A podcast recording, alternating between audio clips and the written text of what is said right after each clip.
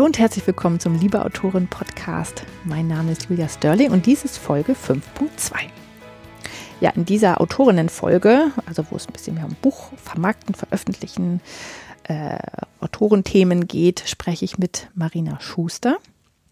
Wir sprechen eigentlich über so allerlei Dinge, vor allen Dingen über das selbermachen, ähm, weil und ihr über ihren Prozess, weil ähm, Marina macht das schon seit ein paar Jahren sehr erfolgreich und sie ähm, äh, ja macht alles selber. Also sie sie schreibt, äh, sie ähm, bearbeitet erstmal ganz viel selber. Ihr Mann lektoriert, ist ein sehr strenger Lektor anscheinend.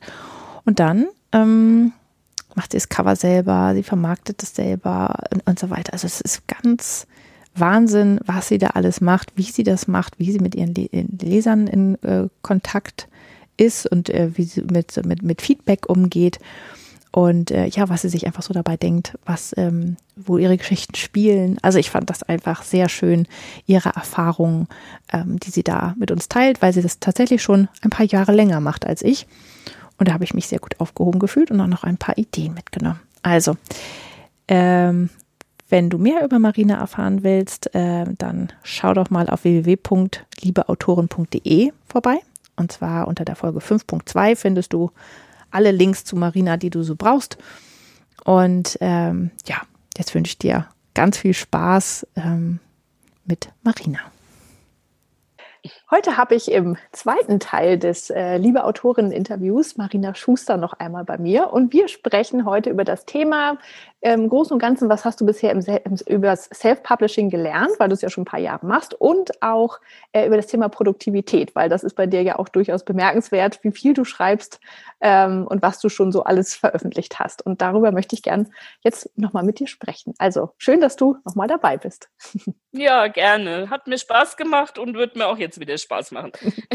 Sehr schön. Also du hast nämlich eben im ähm, Interview für die Leserin schon so ein bisschen erzählt, äh, was, deine, was deine ganze Schreibgeschichte ist und was da so sehr rausgeklungen ist. Und das finde ich besonders schön, ist, dass du ähm, ja einfach diese, einfach richtig Lust zum Schreiben hast. Also das, das, das spürt man bei dir so durch. Du machst das nicht wegen des Geldes oder äh, wegen Ruhm oder sonst irgendwas. Du machst es also A, weil du Lust zum Schreiben hast und weil diese Geschichten alle in dir drin sind. Du wartest dann, bis die Muse dich küsst, aber die küsst dich anscheinend häufig. ähm, und, ähm, und zum anderen machst du es aber auch, um mit den, Le also diese Rückmeldung von den Leserinnen ist das auch das, ähm, oder von den Lesern ja auch, haben wir gelernt, ist auch das, was dich äh, im Grunde genommen antreibt, weil es einfach so schön ist, mit anderen Menschen in Kontakt zu treten, für die du ja auch die Geschichten schreibst. Ähm, du hast so ein bisschen erzählt, wie dein Schreibprozess so abläuft. Äh, erzähl doch nochmal tatsächlich, wie, ähm, wie ist das, wenn du so ein Buch schreibst? Also wie sieht der genaue Prozess aus? Wie lange dauert das ungefähr äh, im Schnitt? Wie schreibst du erst ganz wild, überarbeitest du es dann irgendwie 20 Mal oder gar nicht? Oder wie läuft das bei dir ab? Ja, also ich sag mal so, es hat sich gewandelt im Lauf der Zeit. Am Anfang war es wirklich so, dass ich mich hingesetzt habe und habe geschrieben. Ich hatte eine Idee und ich habe angefangen zu schreiben. Und während ich geschrieben habe, kamen dann weitere Dinge dazu.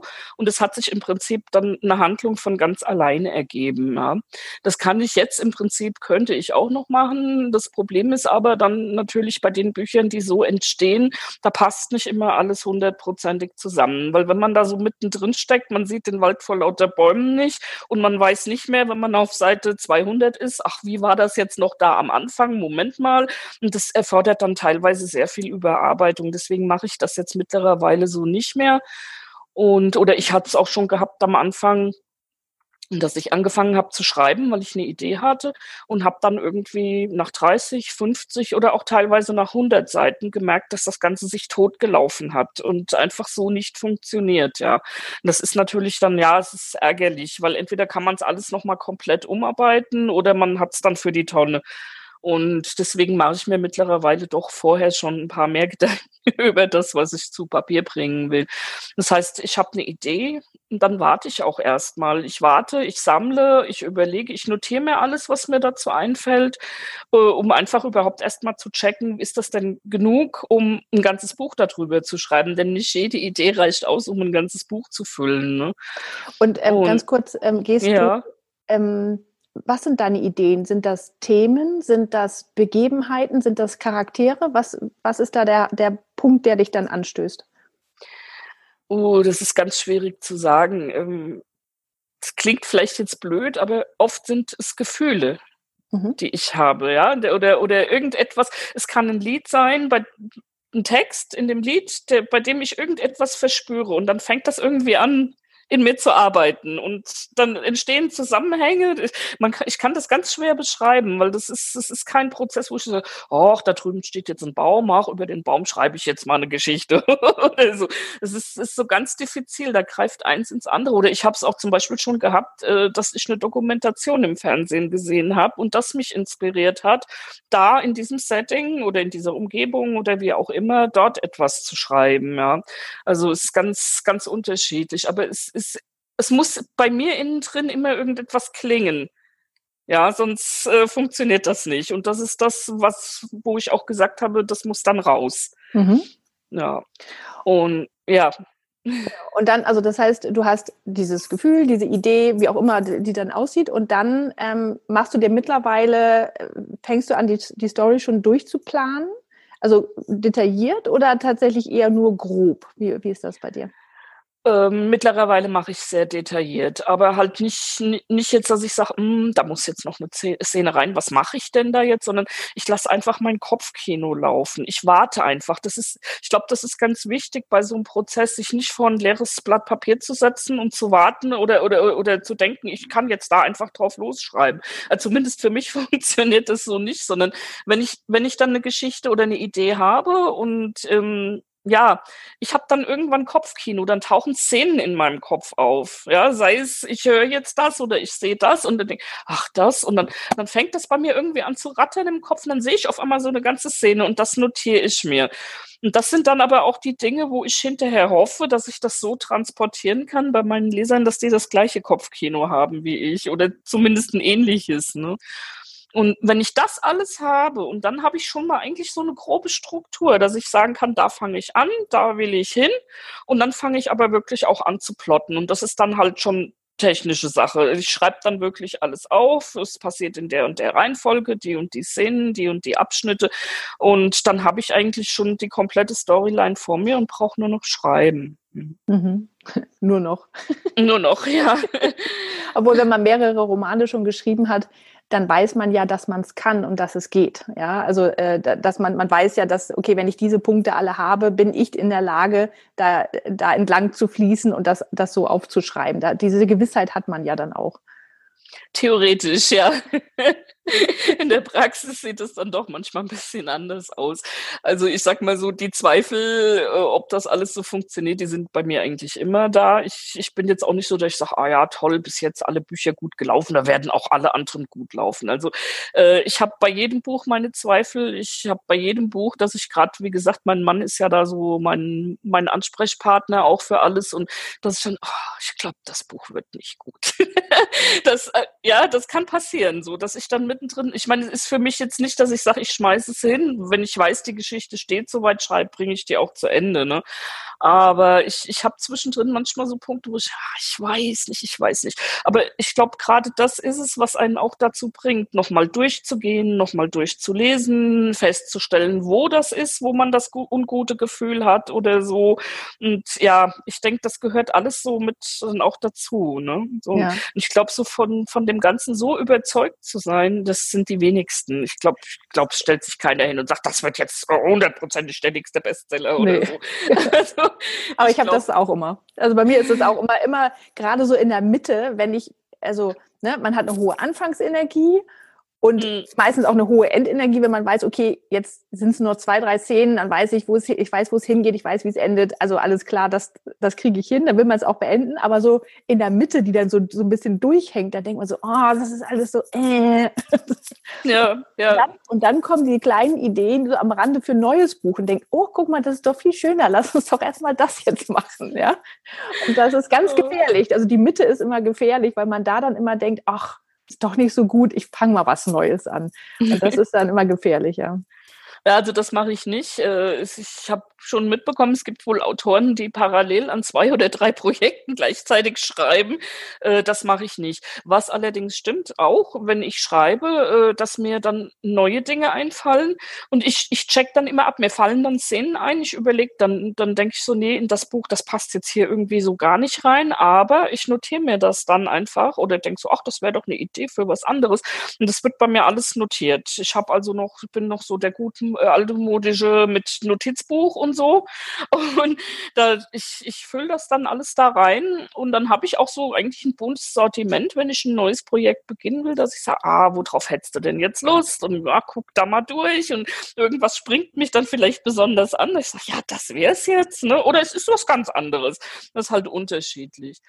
Aber äh, nee, also äh, jetzt eins liegen lassen, um was anderes anzufangen, das habe ich noch nicht gemacht. Das äh, mhm.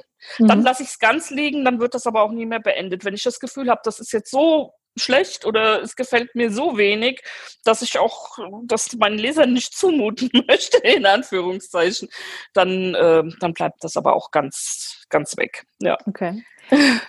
Und wie generell, wie, wie lang ist dein Prozess und wie lange schreibst du dann und ähm, was passiert dann danach? Also wie lange ich schreibe, ist unterschiedlich. Ähm, ich habe, wie gesagt, ich habe es schon geschafft, in zwei Wochen abends neben der Arbeit ein Buch fertig zu schreiben.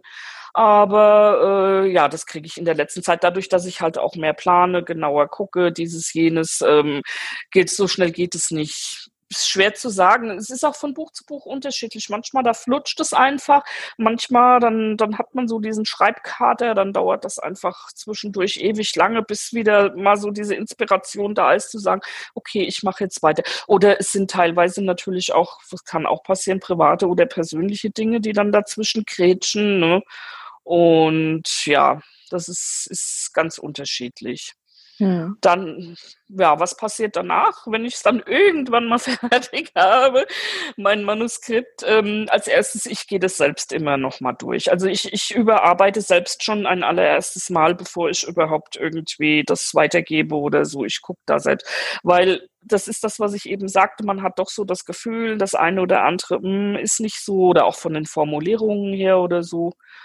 Und wenn ich das dann soweit habe, dann bekommt es mein Mann. mein Mann ist äh, sehr belesen, allerdings nicht im äh, Bereich äh, Liebesromane, sondern der liest mehr Fantasy und Science Fiction oder auch Thriller. Und ähm, ja, der ist halt zu meinen gefühlsmäßigen, ist der halt so der etwas sachlichere Gegenpart. Aber was er halt immer sehr gut auch macht, so Logikfehler, ne, die man so im Eifer des Gefechts gar nicht merkt. Das, das findet, Moment mal, die stand doch jetzt eben noch da. Wie kann die jetzt plötzlich da das und das machen? Ne? Und also das, das, das ist immer, merkt er sehr gut und er ist auch sehr kritisch ja, wie es ein Lektor halt auch sein sollte. Und wo er mir sagt, das kannst du deinen Lesern so nicht verkaufen. Oder ich hatte mal irgendwas mit einem Autounfall, sagte, ja, Moment mal, da steigt die doch aber nicht einfach so auf. Da ist erstmal der Airbag aufgegangen, dann wird der Airbag wieder schlafen, dann wird einfach so krach, bumm, und die steigt aus dem Auto aus, sagt er, nee, nee, nee, so schnell. Und der ist da manchmal so noch detailverliebter als ich, ja. Wo dass ich dann schon da sitze. Also komm, wir brauchen jetzt nicht päpstlicher zu sein als der Papst, ne? Aber ja gut, manchmal machen es die Details auch aus. Ne? Es ist, ja. Und wenn er das dann fertig hat, dann? Ja, dann Überarbeitung. Mindestens eine. Er kriegt es dann noch ein zweites Mal und meistens findet er dann noch wieder ganz andere Sachen, die ihm beim ersten Mal nicht aufgefallen sind. Also zwei Überarbeitungen habe ich eigentlich immer Minimum. Und wenn es dann irgendwann soweit ist, dass das alles soweit abgehakt ist, dann mache ich Korrektur. Das mache ich auch selbst. Ähm, weil bei mir, ich, Rechtschreibung ist nicht das Problem. Bei mir ist mehr so, wenn ich Sachen ändere, ich habe dann irgendwie Wörter da doppelt drin oder irgendwo fehlt dann ein Wort, solche Sachen oder vertippe halt. Und ähm, ich lasse mir das vorlesen am PC und höre einfach nur zu. Und durch das Vorlesen höre ich, wo Fehler drin sind. Weil wenn man selbst liest und man liest es zum fünften Mal, man sieht da keine Schreibfehler mehr. Ja. Ja. Und wie lässt, wie lässt du dir das vorlesen? Also rein technisch gesehen? Ich, ich habe ein, ein Netbook, das auf dem Windows 10, es gibt ein Programm, das heißt Balabolka. Mit Windows 10 funktioniert das super gut und da kann man, ich kopiere dann immer Kapitel für Kapitel da rein oder Abschnitt für Abschnitt kopiere ich in dieses Programm und das benutzt die Systemstimmen, die für die ähm, Sprachhilfe in Windows 10 mit drin sind. Und es ist eine relativ monotone Stimme, aber es ist ganz gut. Umso eher fällt einem nämlich auf, wenn das plötzlich irgendwo hakt. Und in mhm. dem Moment, wo das hakt, weiß ich, okay, da ist irgendwas. Und das hilft mir eigentlich sehr gut, die meisten Tippfehler oder sowas auch zu finden. Und ja. Das ist ja spannend. Ja. Cool. Weil, wie gesagt, wenn man selber x-mal liest, man, man liest da drüber weg und man hat ja auch im Kopf die Sätze schon immer vervollständigt, dass man gar nicht mehr so genau hinguckt. Ne? Das passiert automatisch. Ja. Ja, gut. Und wenn, wenn das, also wenn das Manuskript dann soweit komplett fertig ist, spätestens dann, manchmal mache ich es auch schon vorher, weil ich vielleicht die Beschreibung von den Personen noch ein bisschen anpassen muss, ist Cover. Buchcover mache ich auch selbst. Ähm, ja, dann, und da ist halt, man findet nicht immer genau die Personen oder das, was dazu passt oder was man sich vorstellt und muss man halt ein bisschen Kompromisse machen und dann kann es auch schon mal passieren, wenn der Protagonist, der halt vorher blond war, weil aber auf dem Bild alles andere super passt und er hat jetzt aber dunkle Haare, kann es passieren, dass ich das nochmal ändere und er hat dann dunkle Haare oder so. Also das, das sollte ja ein bisschen dann auch entsprechend passen. Ja, das ist das. Cover und ja, Klappentext. Klappentext ist fast so schlimm wie ein ganzes Buch zu schreiben. Das stimmt. die Titel finden genauso schwierig, ne? weil ich habe meistens immer irgendwie einen Arbeitstitel. Ich mache mir da vorher gar keine großen Gedanken drum.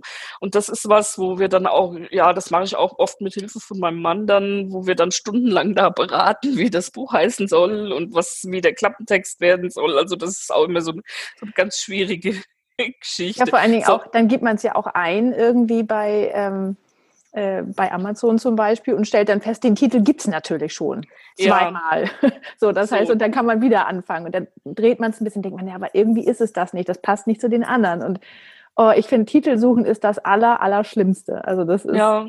Ja, und es soll ja auch alles im Prinzip eine Harmonie bilden, ja. Es soll der Inhalt mit dem Cover, mit dem Titel, mit dem Klappentext, es soll ja ein Paket ergeben und alles irgendwie zusammenpassen.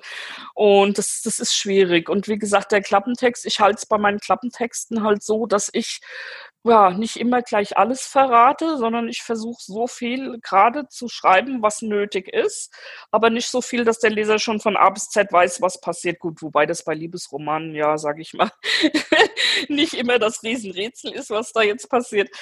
Aber ähm, ja, es soll einfach Neugier wecken. Und deswegen versuche ich ja immer, mich sehr kurz zu halten bei den Klappentexten. Aber doch noch so viel Information drin zu haben, natürlich, dass man grob weiß, worum es geht. Ne? Ja. ja. Und dann lädst du es wahrscheinlich dann hoch, oder, wenn es fertig ist? Und dann lade ich es hoch. Ich mache, also Amazon beliefere ich selbst. Die ähm, Thalia-Gruppe habe ich für sich, also Tolino-Gruppe habe ich für sich. Das Thalia, Weltbild und so weiter. Und dann habe ich über Bookrix noch ähm, Apple, Google und ganz viele kleine Stores, halt, wohin die das ausliefern. Ja, und wenn ich das fertig habe, erstelle ich noch die Taschenbuchversion. ja, es ist, äh, es hängt halt viel auch dran. Ne? Es ist, es, man stellt sich das nicht so vor, ich schreibe mal hm, so, sondern wenn man wirklich von A bis Z das selber macht, dann ist es schon Arbeit auch. Aber es macht auch Spaß. das stimmt. Ja. ja.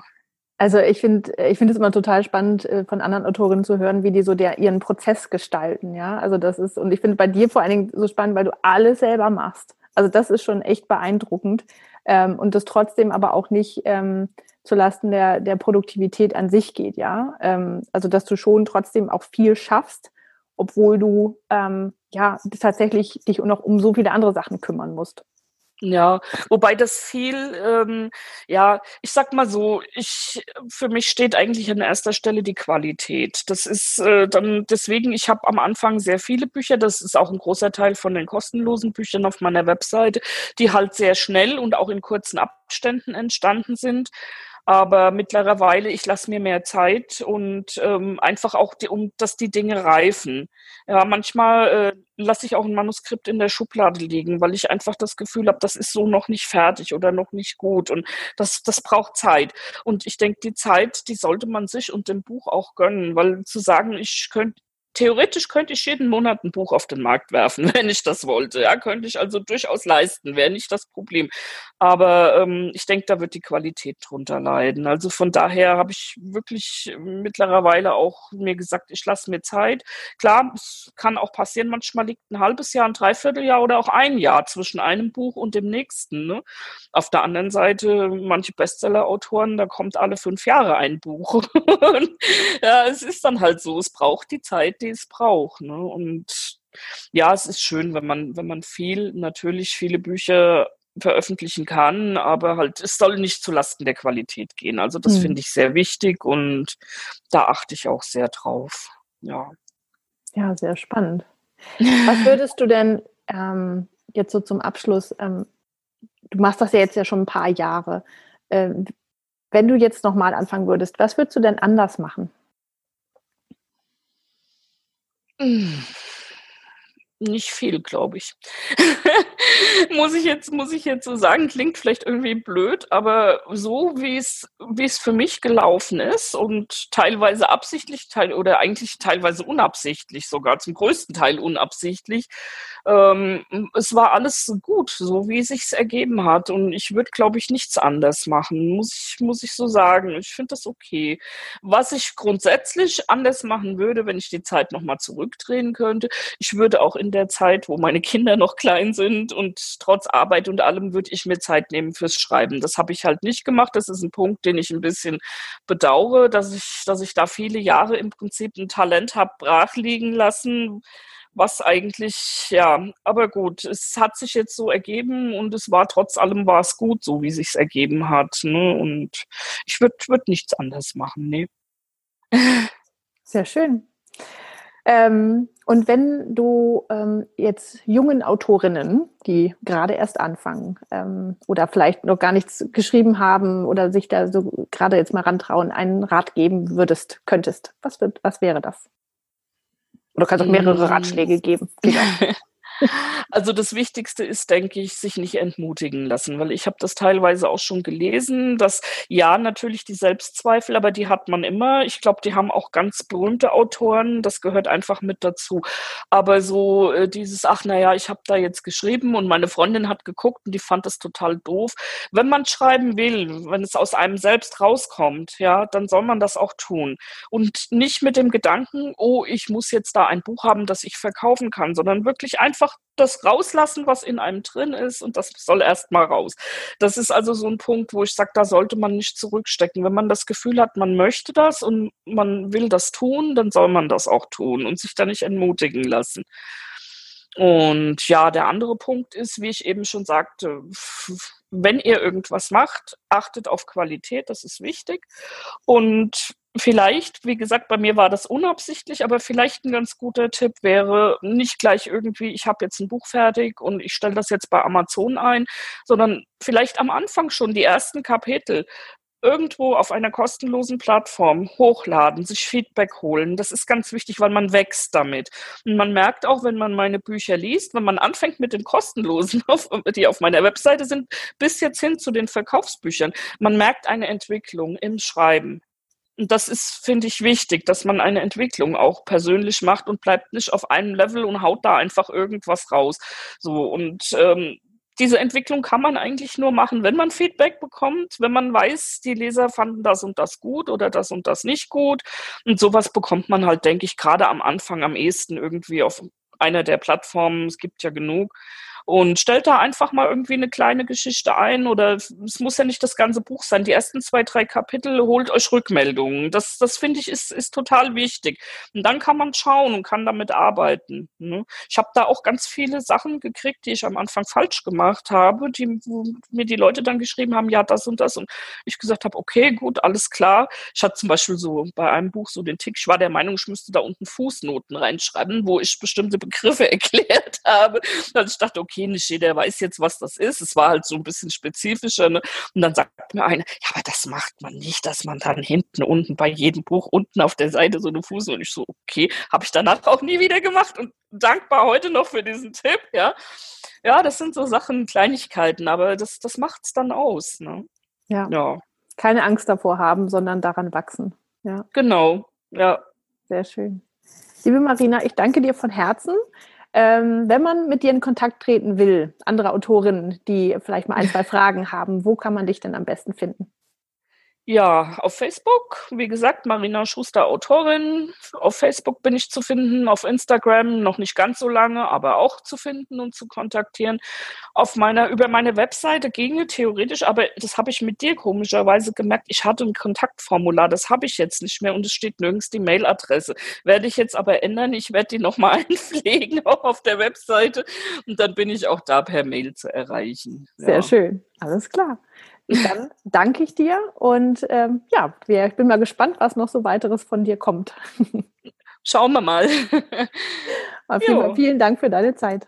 Ja, und danke fürs Gespräch.